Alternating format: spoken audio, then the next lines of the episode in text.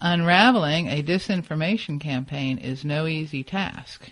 It means entering a kingdom of shadows peopled by would-be Machiavellis who are practiced in the art of deception.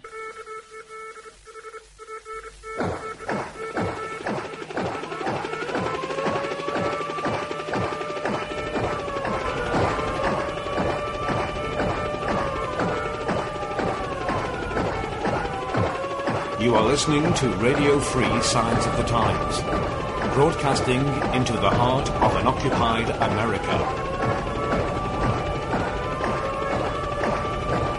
Welcome to this week's Signs of the Times podcast.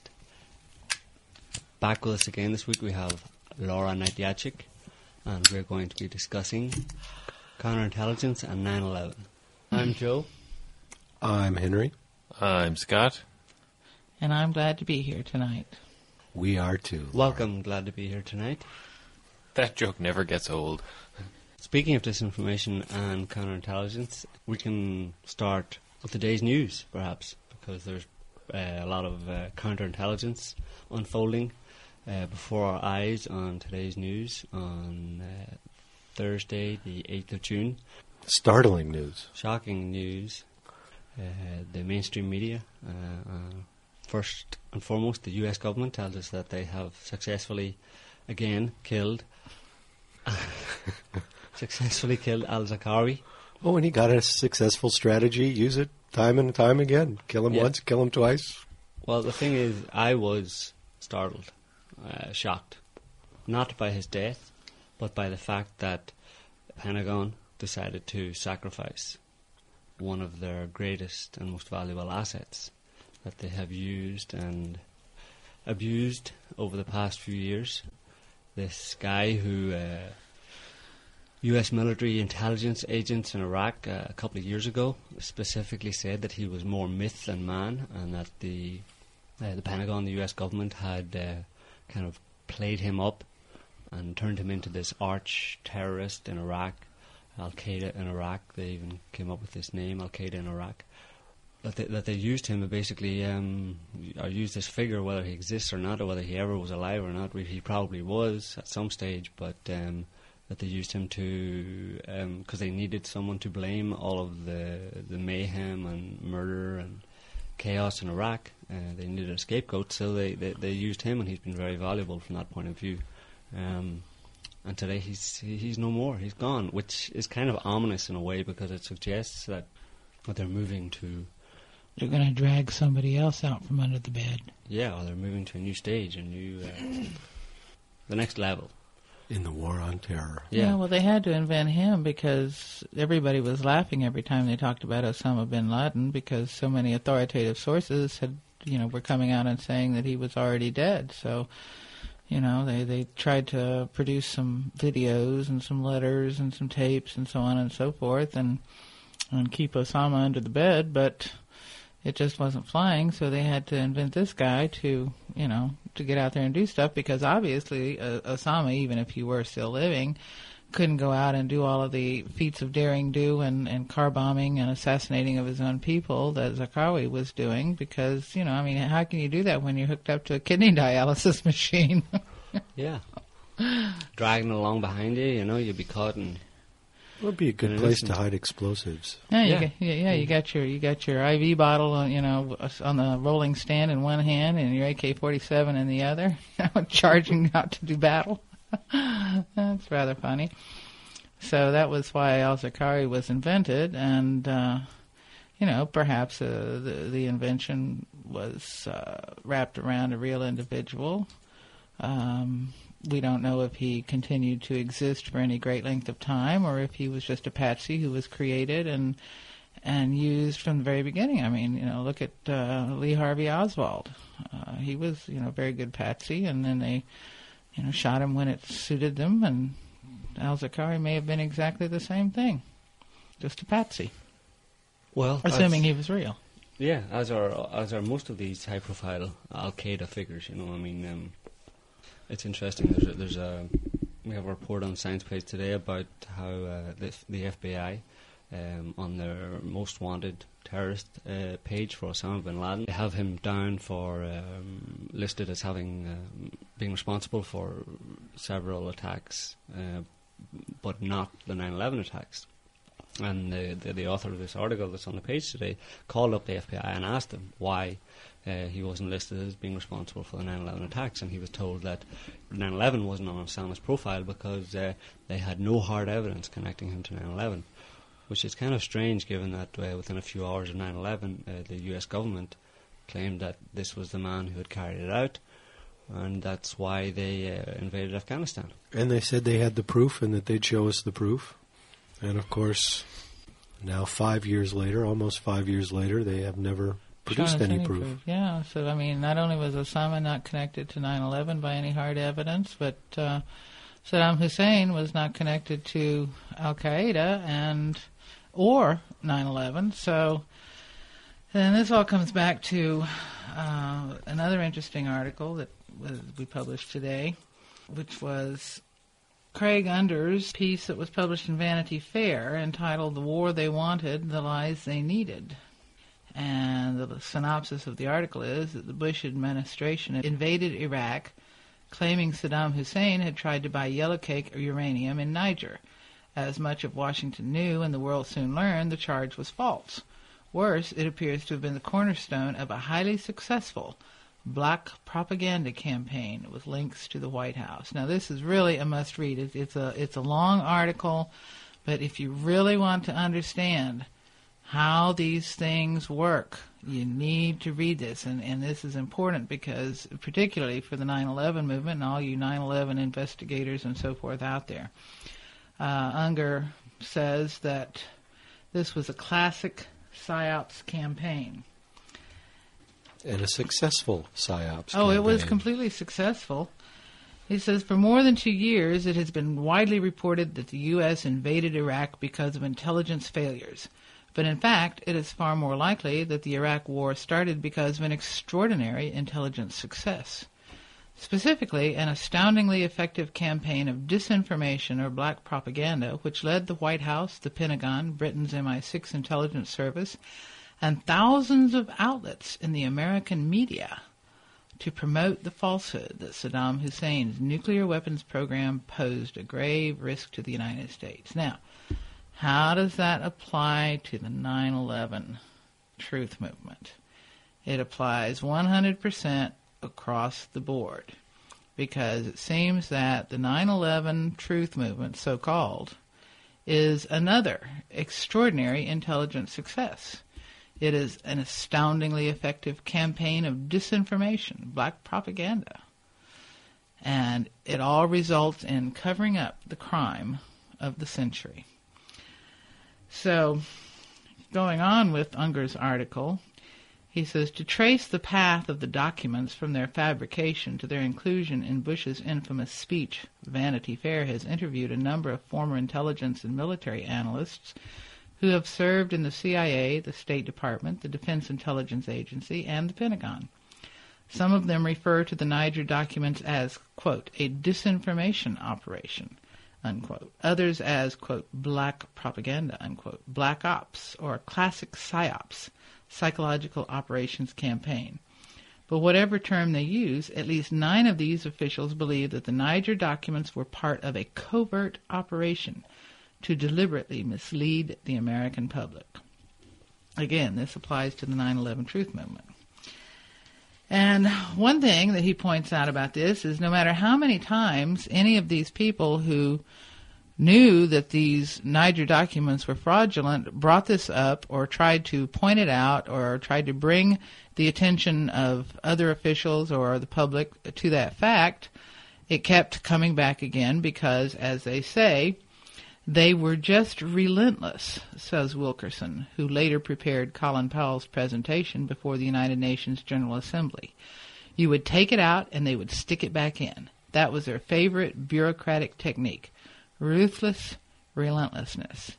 And we have seen this in the 9 11 truth movement ruthless relentlessness of disinformation, misinformation, and outright lies. Now, what he also says, and listen up here unraveling a disinformation campaign is no easy task. It means entering a kingdom of shadows peopled by would be Machiavellis who are practiced in the art of deception. In the world of fabrication, you don't just drop something and let someone pick it up, says Bearden. Your first goal is to make sure it doesn't find its way back to you. So you do several things. You may start out with a document that is a forgery, that is, a photocopy of a photocopy of a photocopy, which makes it hard to track down. You go through cutouts so that the person who puts it out doesn't know where it came from, and you build in subtle, nuanced errors so you can say, in the end, we would never misspell that. If it's very cleverly done, it's a chess game, not checkers. Reporters who have entered this labyrinth often emerge so perplexed that they choose not to write about it. The chances of being manipulated are very high, says Claudio Gatti, a New York-based investigative reporter at Il Sole, the Italian business daily. That's why I decided to stay out of it. And so it is in the 9/11 Truth Movement. It is a world of shadows. It is a world of cutouts. It is a world of plausible deniability and it is well orchestrated. You don't just drop something and expect somebody to pick it up. And later on in the article, he points out that somebody who is running a disinformation campaign is like a conductor. That they, you know, will point their finger at one person who is set up to do one thing, to leak one piece of information, and then they bring in the mass media, then they bring in the television, then they bring in, you know, another person who supports it. And this, this article describes the entire operation of the Niger Yellow Cake documents in exactly that way, that it was an orchestrated campaign, and that means orchestrated in the sense of an orchestra. Now, you can see this happening in the 9-11 Truth Movement. And who are the lead players? Well, obviously, the lead players are the ones who have been placed in positions of high visibility. And you don't think that just because they are alternative news sources that they are not part of this campaign, because certainly, as this article points out, the alternative sources, the leakers, the the persons who are supposed to be uh, say, not part of the official sourcing, are created and set up to look exactly that way. I mean, nobody is going to let it get traced back to them. So, so they set up uh, alternative sources. They set up high-profile alternative sources. They back them, they fund them, and they let them run. And then when they're supposed to come in and play their part in the orchestrated uh, song of, of disinformation, then they they step up to the plate and they play. So what we're going to talk about here in particular is our own experiences with that. And all of us here have had personal experiences. My own experiences began a little bit earlier in a slightly different context. And what context are you talking about, Laura? Well, actually, I first began to learn about disinformation and counterintelligence in the context of UFO investigation and the so-called New Age Human Potential Movement. And I have to say that I started out in that particular field as a flaming skeptic. I tell people rather frequently that when anyone would ask me, you know, what do you think about UFOs, I would snort in disgust and, and refer to people who believed that there were UFOs or that there were aliens or or that there was any any, any such thing uh, manifesting on this planet that they were either out to get attention, they were psychologically damaged, they'd been sexually abused, and they were covering it up by saying they'd been abducted by aliens. They had a millennial disease that since, you know, since they couldn't talk about you know, angels and demons and the old medieval concepts anymore. They transferred it to modern technology. Now the angels and demons were supposedly flying around in flying saucers. And I called it the millennial disease because it was people who just wanted so badly to believe that Jesus was going to come and save them that they had to put uh, Jesus into a flying saucer. And of course, there were some groups that claimed that Jesus was an alien. So I didn't have much patience with that sort of thing, and I didn't want to read about it. I didn't want to hear about it because, as far as I was concerned, that was over the line of rational discourse. It was on the other side of the line that I had drawn in my own uh, thinking and experience in life. and anybody who wanted to discuss it was going to have to go and discuss it with someone else, not me, because I wasn't going to talk about it. It was too silly. It was ridiculous. And where, at what point, uh, what uh, changed your mind about that? Well, what changed my mind about it was I actually saw one of the damn things, Okay. and uh, So you couldn't as easily as easily dismiss it. Right, because you know, uh, the the way I thought about it was first of all that uh, you know, since I was obviously, I mean, in my own mind, and I mean, it was it was a fact that I was anti UFO, anti alien, anti you know weirdness of any of any sort relating to UFOs and aliens.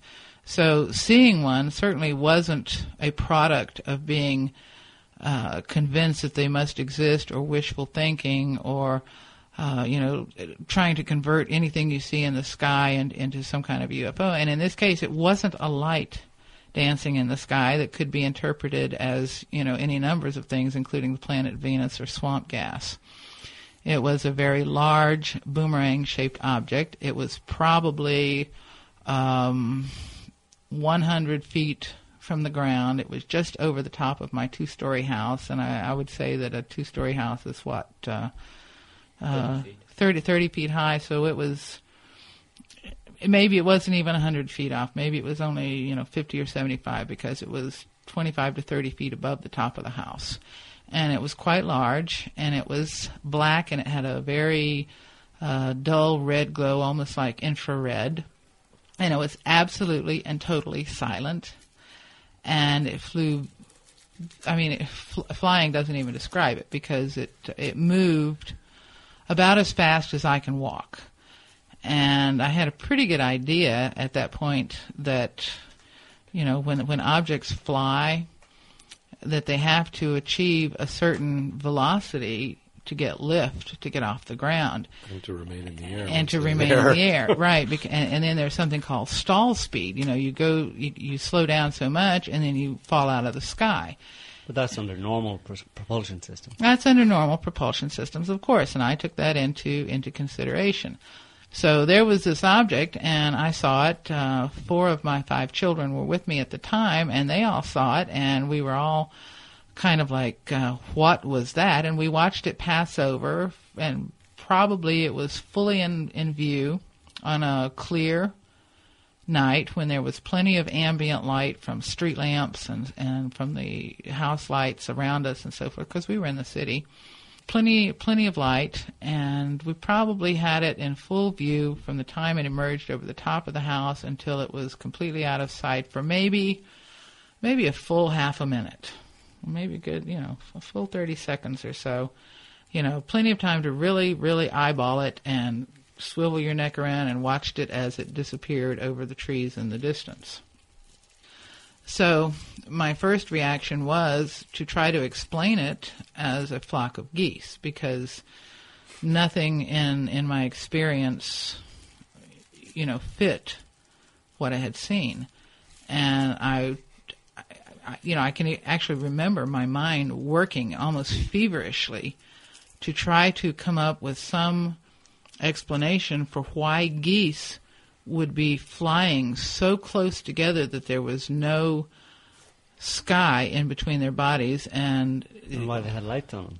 and why they glowed red Why they were black and not white. yeah, and and and why they they weren't like straggly. You know, why it had a, a you know completely boomerang shape, and and they were you know packed together so tightly. So And why I they were still in Florida in the summer. well, yeah, because this was in August, and uh, so I was just just having a, a real difficult time, and I can remember the feverish thinking in my mind. And and my ex husband came out the door to find out what we were all shouting about, you know, because it was like, oh my God, what was that? What did you see that? Oh, what was that? Did you? Blah, blah, etc. And I, it just came out of my mouth. It was a flock of geese flying south for the winter. It was amazing. And he looked at me, you know, kind of pitying and saying, you know, hey, geese don't fly south in August. Besides which, we are south. So you were you were kind of down if you did and down if you didn't, right? And Right. The rational explanation was it wasn't flying either. Yeah, it wasn't flying either. And then the next thing that happened was uh, I had a friend who was interested in this sort of thing, and we'd had quite a few uh, arguments about it, and I really didn't want to talk about it. And I told him, you know, there's no such thing. And so I called him and I said, I, I saw a very strange thing, and I'm not sure what it was. And as it happened, another friend had seen a similar thing probably at around the same time or, or within several minutes, uh, not too far away, a couple of miles away from my, my house. But I was not going to be stymied. I was going to find a rational explanation for it because I was not going to think that this was a UFO. It was not. Uh, well, I mean, it was a UFO as long as it was unidentified, but I was going to identify it, which meant that I was going to find out, first of all, if anybody else had seen it besides this so-called friend who I didn't consider to be trustworthy enough. You know, I mean, it was like, you know, because I knew him, I want I wanted a stranger to have seen it. So I called uh, the various television stations and several radio stations the next day and asked them if anybody had reported seeing anything unusual the previous night. I just wanted somebody to say, "Oh yeah, you know, somebody somebody saw flocks of geese flying south for the winter." You know, I mean, that would have been nice because then it would have confirmed, you know, the flocks of geese, uh, the flock of geese theory. But that didn't happen. What you know, when they asked, "Well, what well, what do you mean?" and I just says, "Well, I really don't want to say." You know, I mean, just did any, has anybody called in and reported anything? And they says, "Well, you know, no." And I said. Um, nothing at all. And it says, no. And it says, you know, tell us what it. So I said, well, it was an unusual, an un, unusual craft. And they, of course, assu- assumed that I was talking about lights in the sky. And it says, well, you know, you should know that there was a meteor shower last night. It was it was during the Perseid meteor shower, and um, so I mean, I was being dismissed for for thinking that uh, I had seen meteors. Well, I didn't even get a chance to explain because they hung up. Well, this was pretty much the reaction I got from everybody I called. I watched the newspapers, nothing appeared. I called the Air Force Base, you know, to ask them were they flying any kind of experimental craft. I had a cousin who worked for uh, uh, NASA over in uh, Cocoa Beach on the other coast, and I called and talked to him and explained to him what. And he, you know, of course, he told me that there were things he couldn't tell me, but the only thing he could tell me was what I was describing was not one of theirs that he knew anything about. But of course, you know, he didn't have to know everything. So I, I, I kind of held on to the to the idea that it was some kind of secret craft.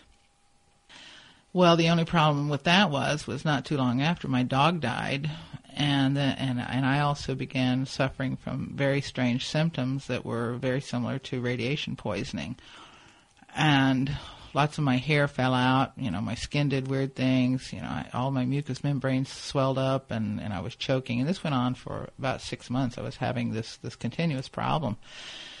And I didn't know what to say to my doctor. You know, I mean, you go to the doctor and you're having this thing. So, I mean, I would just say to him, I wasn't going to tell him, you know, this is this started after I saw this thing fly over my house. So instead, I told him, well, I think I'm having an allergic reaction to something. So I lived on antihistamines and pain pills and, and, and nerve pills because, you know, he was certain that I was having nervous reactions to things and, and, uh, you know, none of this was very pleasant. But that's neither here nor there at this point because what happened was that I I then launched upon a research project to try to find out if anybody else had ever seen anything like this before and what they had to say about it. And that led me into reading a lot of books about so-called UFO sightings and aliens and so on. At the end of this reading project, the only thing I was certain of was that there was a lot of smoke and a lot of mirrors, and just like this guy says, you know, entering a kingdom of shadows, peopled by would-be Machiavellis who are practiced in the art of deception. That's exactly what it felt like. So the point of this was was that I soon began to have some theories, and also working as a hypnotherapist, and I've shared some of these sessions with with the listeners. Uh, if you look back on the podcast um, history, you'll find some of them on, on aliens, alien abductions, and so forth, where I've actually shared some of the tape recordings of some of these sessions. And I found that most people who were into the whole alien shtick, they all believed that the aliens were, were, you know, good guys that were all coming here to save us, or they were, you know, you know, floating in stationary orbit or something out, outside the planet, just waiting for, you know, George Bush or whoever happened to be president at the moment to invite them to the White House for tea. But I didn't think so. And I guess it's easy to understand why when you have a, a, a sighting of, of something like that and it nearly kills you, you don't think it's terribly benevolent. So I began talking about it and revealing some of the things that some of my clients, my hyp- hypnotherapy clients, uh, revealed in their sessions, as well as some of the conclusions I was drawing from my research. And that's when things started getting weird. Because I started having strange clicks on the telephone. I started having all kinds of strange synchronous things happening in my life. And, you know, lots of people report this sort of thing. But uh, I had always thought that they were making things up. Well, I can assure you they weren't making things up because here it was happening to me, and I was a skeptic. You know, I wasn't I wasn't buying any of this. And then the death threats started. Now, this happened in kind of an interesting way because there was a particular woman who came to me and claimed that she had been abducted by aliens and that various types of exams and sexual experiences had resulted from this abduction. And I thought to myself, self, you know, there's got to be a better way to do this. I've read about all these other people, you know, Bud Hopkins and all these people, you know, who are true believers. They believe this crap. And I don't think that one should start out believing it. One should start out, you know, looking at it in a very practical way. And the way I was thinking about it was was that this is a crime. I mean, at the simplest level, somebody has been kidnapped and they have been raped.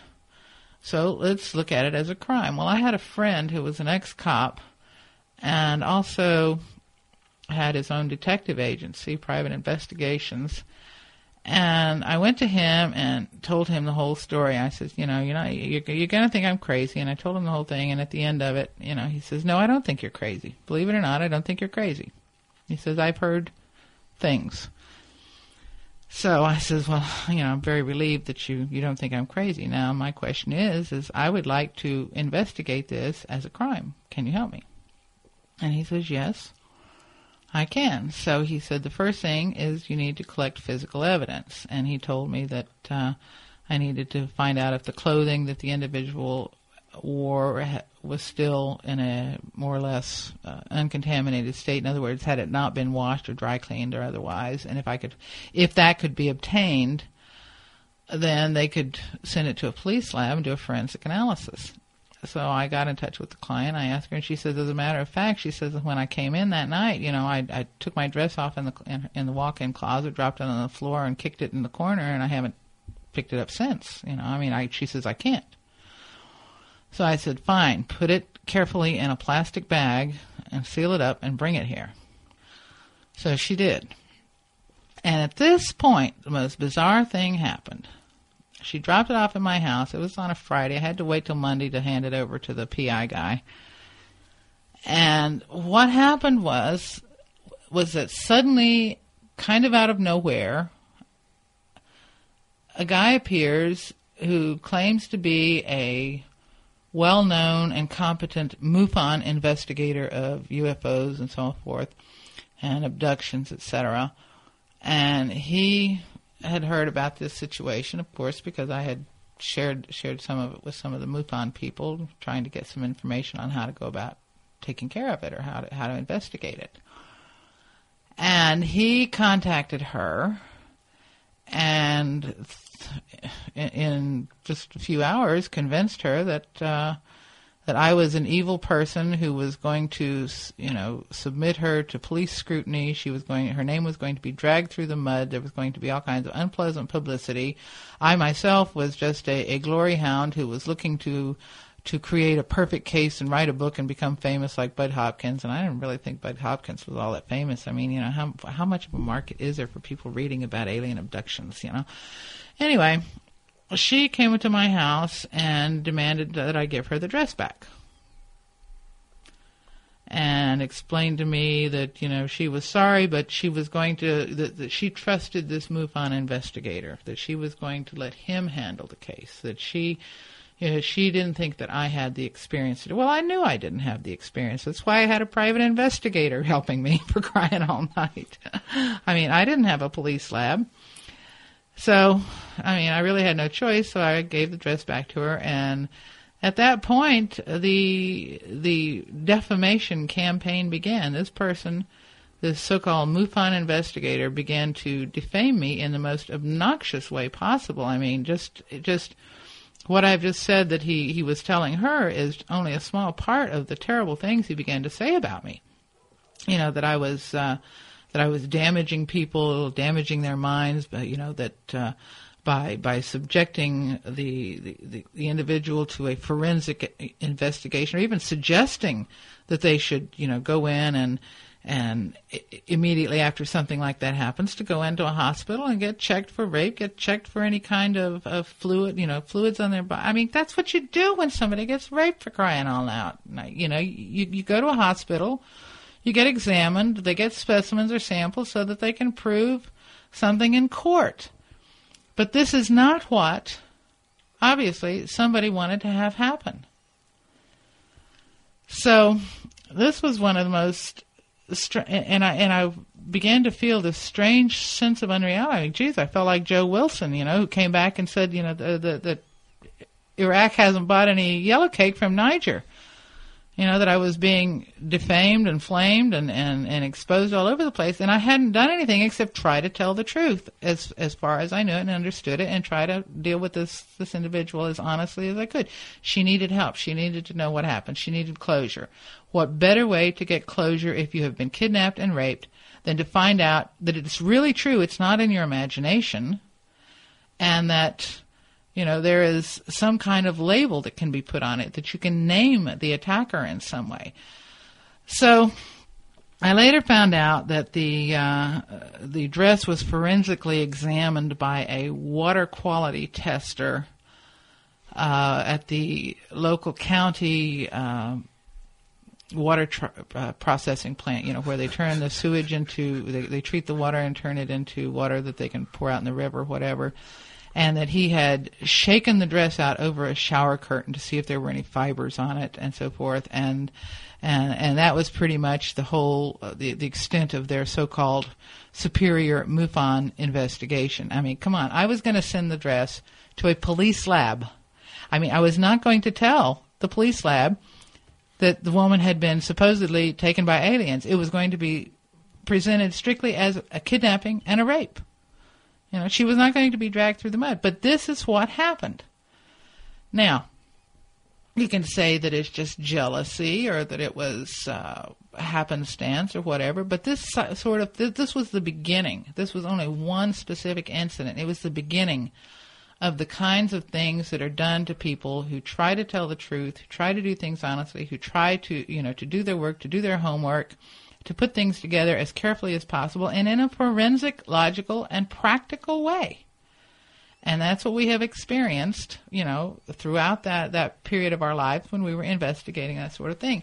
And when you look at the entire so-called UFO slash alien slash new age slash human potential movement, you see the stamp of this kind of activity, just like this whole yellow cake affair with Joe Wilson and Valerie Plame and and uh, demonizing Saddam Hussein to go to war.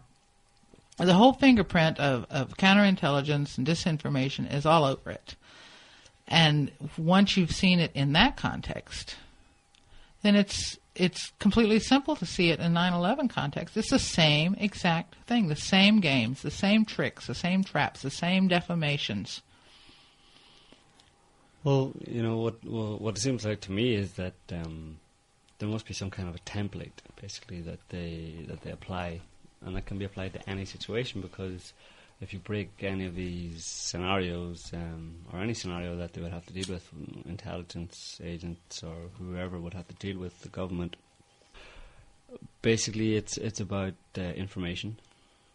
Uh, Control of information. information, So yeah. it doesn't matter whether it's UFOs or politics or the environment or whatever. You just you, you have you have truth, you have the reality of the situation, you have the public, and you have your work to do in between Yeah. in ensuring that it doesn't get to the public. And you do, and, and there's And probably you have the people who are bringing it who can be intimidated, threatened, manipulated. yeah, that's all part of the Yeah, of, the- yeah. of the template, you know. And it's Yeah. just you know they've they've got standard operating procedures and they apply them to any situation and it works, you know. Yeah, and the and this and the one thing they don't want anybody to do, and it's and it's very simple, is that they like you just said, they don't want anyone to simply look at it uh, in a in a critically, uh, in a logical way, and, and use logical kind of procedures to try and deconstruct it or look at it unemotionally. They don't want anybody to do that, and this is why they get the whole emotional aspect into it, and that colours the.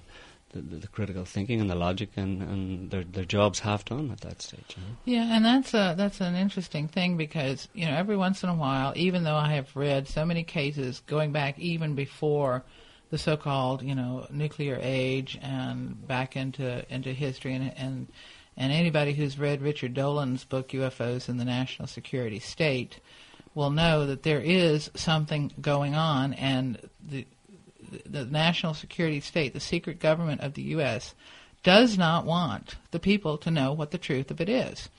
And whether whether or not they are running a, a complete disinformation campaign to make people believe there are aliens, and then debunking it to make them all think they're crazy, maybe it's a maybe it's a big experiment. Maybe it was a the precursor to 9/11. You know, to see how see how much crap they could make people believe, and how much debunkery they could do, and how confused and twisted they could they could make their minds. I don't know. I it, it's it's such it's such a, a hall of mirrors that you have to just go back to ground zero on every single thing and and look at the look at the initial evidence and the initial test and try to get hard evidence too. hmm It's um, it, it just occurs to me as well that they um, they also use these standard kind of tac- techniques or, or tactics for the control or the, the limitation of, of, of truth getting out to the public. Uh, they use th- that on themselves. Like you just used the word, uh, the, you know, the secret government. It strikes me that, that there's an awful lot of disinformation and manipulation around who the, the, the controllers or the, the Yeah. secret, even use the term secret government and all these Illuminati and, and different Sure. groups. Yeah, when, when those in are fact, probably red herrings. but when the reality is something very uh, much more mun- mundane in a way, it, Mm-hmm. it's very it's simple in a way. You've just like, this gets into kind of the Yeah. ponerology They stuff that we've done. in the- mythologies. The, the, the, psycho- psychopathy essentially that like, a- an awful lot of it, perhaps you know somewhere ninety percent of the answers or the explanation for all these things can be explained if people will just um, if people could just accept the idea of psychopathy and snakes in suits as as, as Snakes in suits. As Robert Yeah. Hare says. Yeah. Yeah. Yeah. Well, the next thing that uh, And by the way, I just wanted to say snakes in suits. Yeah, Robert Hare said that. That's not a reference to any kind of UFO, alien, reptilian type stuff. We're not Yeah. saying that we're, we're not are into no David shapeshifter shifters a, a la David Icke or Ike Yeah. or whatever his name is. Just snakes, as in snaky type people. The Yeah. character of a snake. So then, of course, you know, we continued our investigations. Part of our investigations included our so-called Cassiopaean experiment, and that produced uh, very unusual material and brought on whole new levels of attacks that uh, were a little more subtle and, and took place over a longer period of time. I've chronicled a lot of this in, in bits and pieces here and there on our website, Cassiopaea.com. And if you go to our sitemap and you look at our studies in psychopathy, you'll see uh, a file that's that's called Maynard Most. Well, Maynard Most is a pseudonym, but uh, the individual in question, you know, everybody knows because it's it's pretty much an open secret. Is, is a guy named Vincent Bridges who wrote a book called Monument to the End of Time. He wrote this book while he was picking my brain for all the information he could get from me about you know from the from the Cassiopaean experiment and from my readings on, on alchemy and, and other other things. I wasn't terribly familiar with Fulcanelli at the time, but I, I certainly had a, a lot of information, and the C's had a lot of information. But in any event, uh, this was a very subtle thing, you know, where where they try to bring someone in and or they send someone to get close to you to compromise you in some way or to take you over. There's there's various ways of doing it. And when we became aware that uh, the nature of this contact and the nature of this uh, encounter with this individual and withdrew from it, and of course by this time, you know, we were we, we were uh, somewhat involved in in various exchanges and activities, so that it was it was certainly you know an embarrassing thing to admit that we had been misled. And then we uh, observed his behavior, and that began our research on psychopathy. So all of that's pretty much chronicled on the website.